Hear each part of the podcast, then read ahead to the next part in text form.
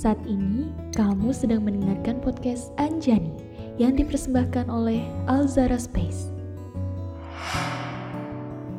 Sebelumnya di audio series Anjani. Hari ini cerah, tapi nampaknya tidak dengan suasana hati alam. Selama mengantarku ke bank, alam tampak gelisah. Entah apa yang ada di pikirannya saat ini. Aku memilih tak bertanya sampai ia yang mengatakannya sendiri.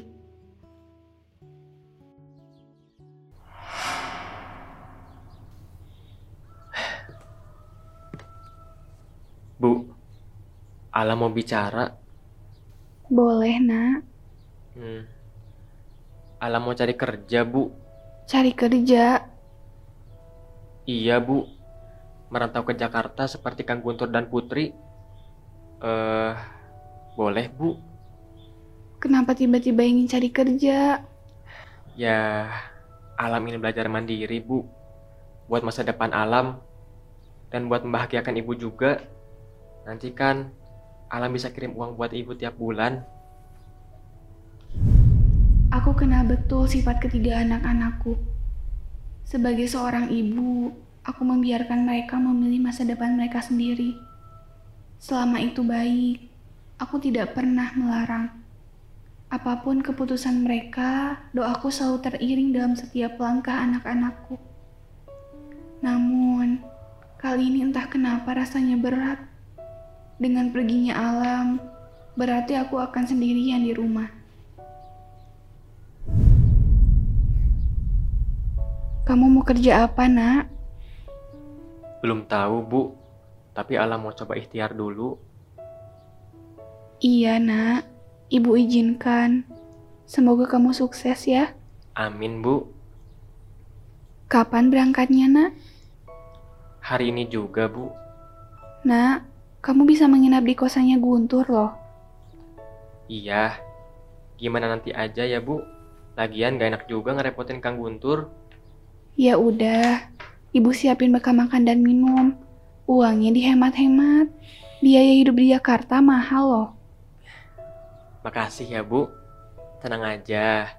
Nanti kalau Alam udah dapat kerja, Ibu nggak usah ngasih uang lagi ke Alam. Soalnya nanti Alam yang ngasih uang ke Ibu. Gayamu, Nak. Alam siap-siap dulu ya, Bu. Iya, Nak. Sepi. Mendefinisikan hari-hariku. Setelah Alam meminta izin untuk mencari kerja, merantau ke Jakarta. Siang itu, aku mengelap album foto keluarga yang sudah lama tersimpan di lemari. Kupandangi satu persatu foto di dalam album tersebut. Anak-anak kita sudah besar ya, Kang. Guntur udah sukses sekarang. Dulu, dia hobinya mancing ikan nemenin kamu.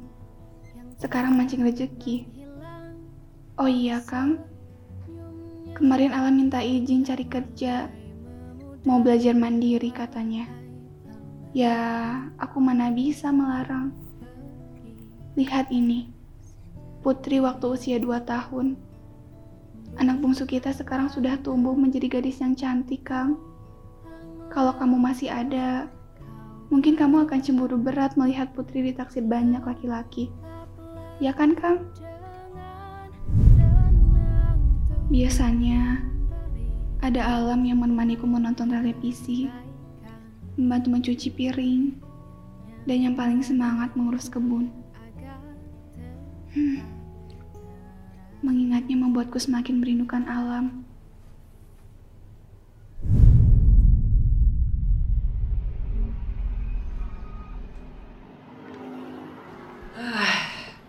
Jakarta teh meni panas pisan. Udah perusahaan ketiga, masih belum ada yang nerima. Mana bentar lagi ada interview. Ibu, ya ampun, belum juga sehari. Assalamualaikum, Bu. Waalaikumsalam, nak. Ada apa, Bu? Ah, enggak. Ibu cuma pengen nanya kabar aja. Alam sehat? Aduh, Bu. Alam mau ada interview nih bentar lagi. Udah dulu ya, Bu. Kalau nggak penting-penting amat, chat aja ya. Assalamualaikum. Loh, nak. Waalaikumsalam. Hujan deras kembali mengguyur Lembang siang itu. Seolah semesta turut mengiringi kesedihanku. Ah iya, aku baru ingat. Belum sempat dibetulkan atap dapur yang bocor itu. Benar kata alam, bocornya semakin parah. Aku mengepel seisi ruangan dapur sendirian. Biasanya ada alam yang membantuku. Hari itu, aku merasakan sakit kepala yang sangat berat. Setelahnya pandanganku buram, dan aku tak ingat apa-apa lagi. Bahkan sampai perusahaan keempat pun gak diterima juga. Ah, harus ke mana lagi nih teh ya Allah?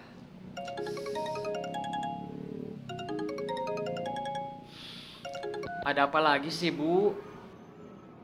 Kang Alam, Eh, bu Diah, Ibu Anjani, Kang. ibu kenapa? Ibu teh tadi pingsan, Kang. Sekarang udah di rumah sakit. Jadi saya lihat Kang Alam gak ada di rumah. Makanya saya telepon Kang Alam buat ngabarin. Eh, saya segera pulang bu. Maafin alam bu.